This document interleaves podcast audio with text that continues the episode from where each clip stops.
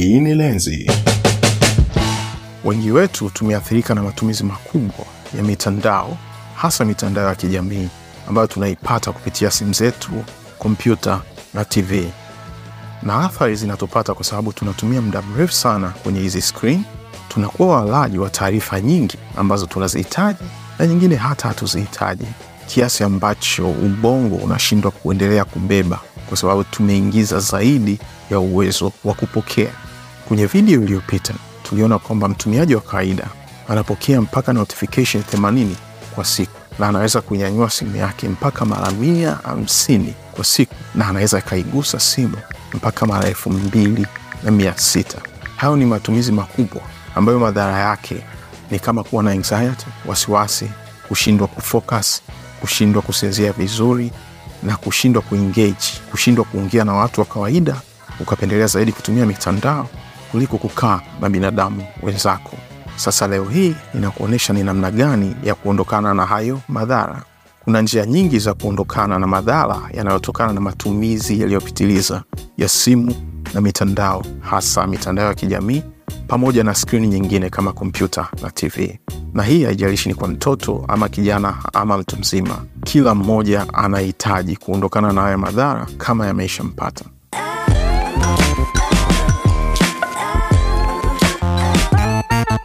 Njia ambayo naiongelea leo ni digital detox, kujiondoa kwa muda kwenye matumizi ya mitandao, matumizi ya simu, kompyuta ama TV, ili upate nafasi ya kurudi kwenye hali ya kawaida ambayo umeumbwa nayo, na baadaye sasa uweze tena kurudi kwenye matumizi yako. Namna nyingine ya kufanya digital detox ni kupunguza matumizi kwenye baadhi ya muda ili uweze kuwa na balansi nzuri ya maisha ya kawaida, mahusiano yako na watu wengine, familia, watu wa kazini, jamii iliyokuzunguka na matumizi ya vifaa vyetu vya simu, kwa sababu kwa maisha ya sasa hivi ni ngumu sana kukaa mbali na mitandao, ni ngumu sana kuto kuitumia simu, kwa sababu simu ndo tunaifanyia miamala tunapotaka kununua vitu. Simu ndo tunaitumia kuwasiliana na watu. Simu tunaitumia kwenye Google Map kwenda sehemu ambazo hatuzijui, inatuelekeza. Simu tunaitumia kupata taarifa, sio lazima ukae kwenye TV. Kwa ufupi, tunazihitaji simu na tunahitaji mitandao. Kwa hiyo tuwe na balansi nzuri ya simu na mitandao pamoja na maisha yetu ya kawaida. Njia ya kwanza ya kuondokana na madhara yanayotokana na matumizi yaliyopitiliza ya mitandao na simu ama kompyuta na TV ni kutenga masaa ambayo utaamua intentionally kwamba sitakuwa kwenye mitandao, sitakuwa kwenye simu wala kompyuta wala TV. Hilo ni jambo gumu, kwa sababu mimi binafsi kwa muda mrefu simu yangu imekuwa ikipatikana kwa saa 24 na mda wote iko online kwa miaka mingi sana, na nilifanya hivyo kwa sababu ninaamini kwamba kazi yangu inahusika na mitandao. Sitakiwi kumisi email, sitakiwi kumisi simu za watu wakiwa mbali ambao unafanya nao kazi, kwa sababu wengi naofanya nao kazi hawako eneo ambalo mimi nipo. Lakini baada ya muda niligundua kwamba ninaendeshwa na simu na mitandao badala ya mimi kuimanage ratiba yangu. Kitu nilichokifanya mara nyingi kweli niko online, lakini kuna muda ambao simu inakuwa silent, kwamba ukinipigia nitakaporudi kuichukua baada ya huo muda nitakuta call yako, au kama kuna email nitaikuta kwenye huo muda. Kuna muda ambao unafika kila siku jioni, simu yangu siipokei kabisa, labda ukipiga sana au ukituma meseji nkaisi hapa kuna wasiwasi, kwa sababu pia unahitaji muda wa kuwa free, unahitaji muda wa kuongea na marafiki, kuongea na familia na kufanya vitu vingine na kujifikiria kichwani, kujipanga kwa ajili ya kesho pia. Kwa hiyo ni vizuri kutenga muda kwa siku ambao hautaigusa simu, asasa jioni kuelekea usiku. Baadhi ya watu wanaamua weekend hawagusi kabisa simu. Kuna baadhi wengine akienda likizo anafunga kompyuta na simu hapatikani, isipokuwa kwa wanafamilia. Kwa hivi vitu ni vya muhimu. Njia ya pili ya kujiondoa kwenye madhara ya matumizi yaliyopitiliza ya simu, kompyuta na mitandao ni kumanage vizuri application zako. Chukua sekunde tano tu sasa hivi ujifikirie, ni application ngapi kwenye simu yako zimu, lakini hujazitumia miezi sita ama mwaka mzima. Lakini kuna application pia umezidownload na unazitumia hazihitajiki, ama kuna applications zinafanya kazi hiyo hiyo lakini unazo nyingi. Njia ya kuzimanage hizi application ni kuziondoa baadhi, ukaacha kuzitumia, ama baadhi ukaangalia namna ya kuzimute au kuzidisable. Ulisikia rafiki yako anakuambia kwamba kuna application nzuri sana ya workout inakusaidia kupunguza uzito unafanya mazoezi, ukaidownload. Ukasikia mwingine anakuambia kuna application nzuri sana ya diet, ukaidownload. Mwingine akamwambia hii ah, hii ya kukimbia afu iko very accurate, ukaziweka. Ni application tatu zote za kutunza afya yako na fitness, na si ajabu zote hauzitumii kwa sababu diet ufanye, kukimbia ukimbii, fitness uende, gym uende, Ondoa zote, kubali kwamba umeshindwa, kwa sababu action yoyote haitokani sana na simu ama application. Action inaanzia kwako.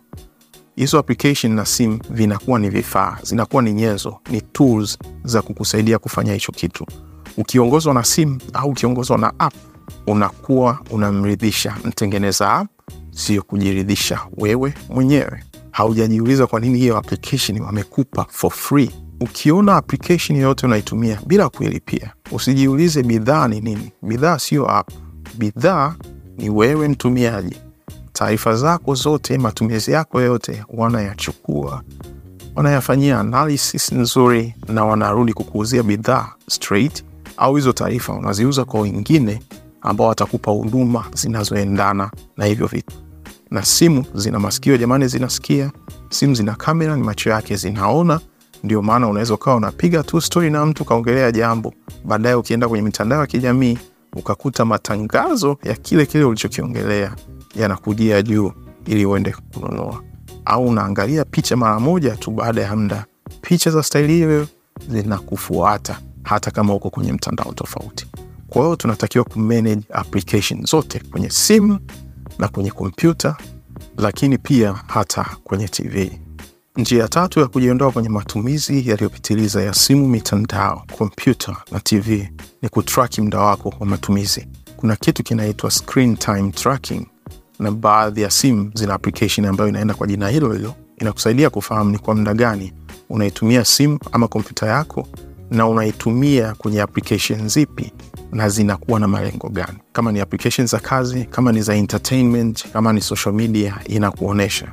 Binafsi kwenye kunta yangu kwa wiki iliyopita nimetumia wastani wa masaa sita kwa kila siku ya kazi, na angalau asilimia sitini ya muda iko kwenye productivity, asilimia angalau thelathini na saba iko kwenye creativity na zilizobaki ndo entertainment. Kwa hiyo matumizi yangu ya screen kwenye kompyuta kwa wiki iliyopita muda mwingi ni productivity na creativity, kwa sababu pia kazi zangu nyingi zinahusisha creativity. Kwa hiyo kwa asilimia zaidi ya 95 kompyuta wiki iliyopita nimeitumia kwenye kazi, lakini nimegundua kwa wiki iliyopita simu yangu nimenyanyua mpaka mara tisini kwa wastani uh, kwa siku moja, ambazo tayari ni nyingi, lakini angalau niko chini ya wastani wa dunia ambao ni mia hamsini na kuendelea. Kwa hiyo unaweza ukafanya kitu hiki hiki kwenye simu yako na ukajifunza kama uko chini ya wastani, uko juu, na ni maeneo gani unatakiwa kuboresha. Njia ya nne ambayo unaweza ukaitumia pia ni kuamua kwamba kuna baadhi ya maeneo ukifika ama ukiingia,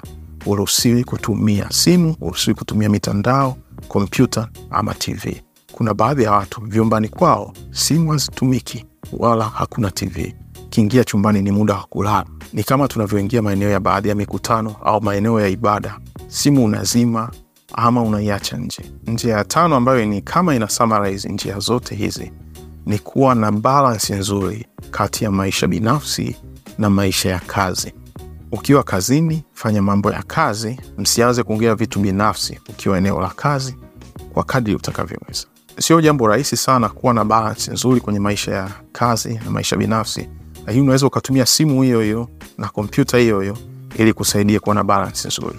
Njia ambayo nimeitumia binafsi kwa muda mrefu ni kuwa na notification za aina tofauti kwenye simu, hata kwenye kompyuta pia naifanya hivyo, ambazo ikipiga tu hiyo notification ninajua huyo ni mke wangu ama huyo ni mama yangu. Nimewatenga watu kwenye magrup na nimeweka ringtone maalum kwa kila grup au kwa baadhi ya watu ambao ni wa muhimu sana. Magrupu yote kwenye WhatsApp nimewekea vibration. Mara nyingi napenda niangalie jioni, kwa sababu unaweza ukaamka asubuhi, unaingia kwenye grupu unakuta lina meseji mia nne. Sasa ukianza kuzisoma zote zile, that's information overload, itakumaliza. Kitu kingine nakifanya kwenye masaa ambao ninaisimamia ratiba yangu na ninahakikisha watu wangu wote wa karibu wanaifahamu hiyo ratiba, na wale wa karibu sana pia mi naweza kaadjust kwa ajili yao. unajitahidi waifahamu ratiba yako ili waiheshimu pia kama wewe unavyoziheshimu ratiba zao. Inawezekana baadhi ya watu wasifurahishwe sana, lakini kwa maana ya kulinda afya yako na mahusiano yako na watu wako wa karibu, hicho kinaweza kikawa ni kitu muhimu, na watu wakikuzoea wanakuchukulia jinsi ulivyo. Una njia nyingi sana za kumanage, nimeziongelea tano. Kama unazo za ziada ziweke kwenye comment section. Usiache kulike, kusubscribe na kushare. Naitwa Michael na hii ni Lenzi.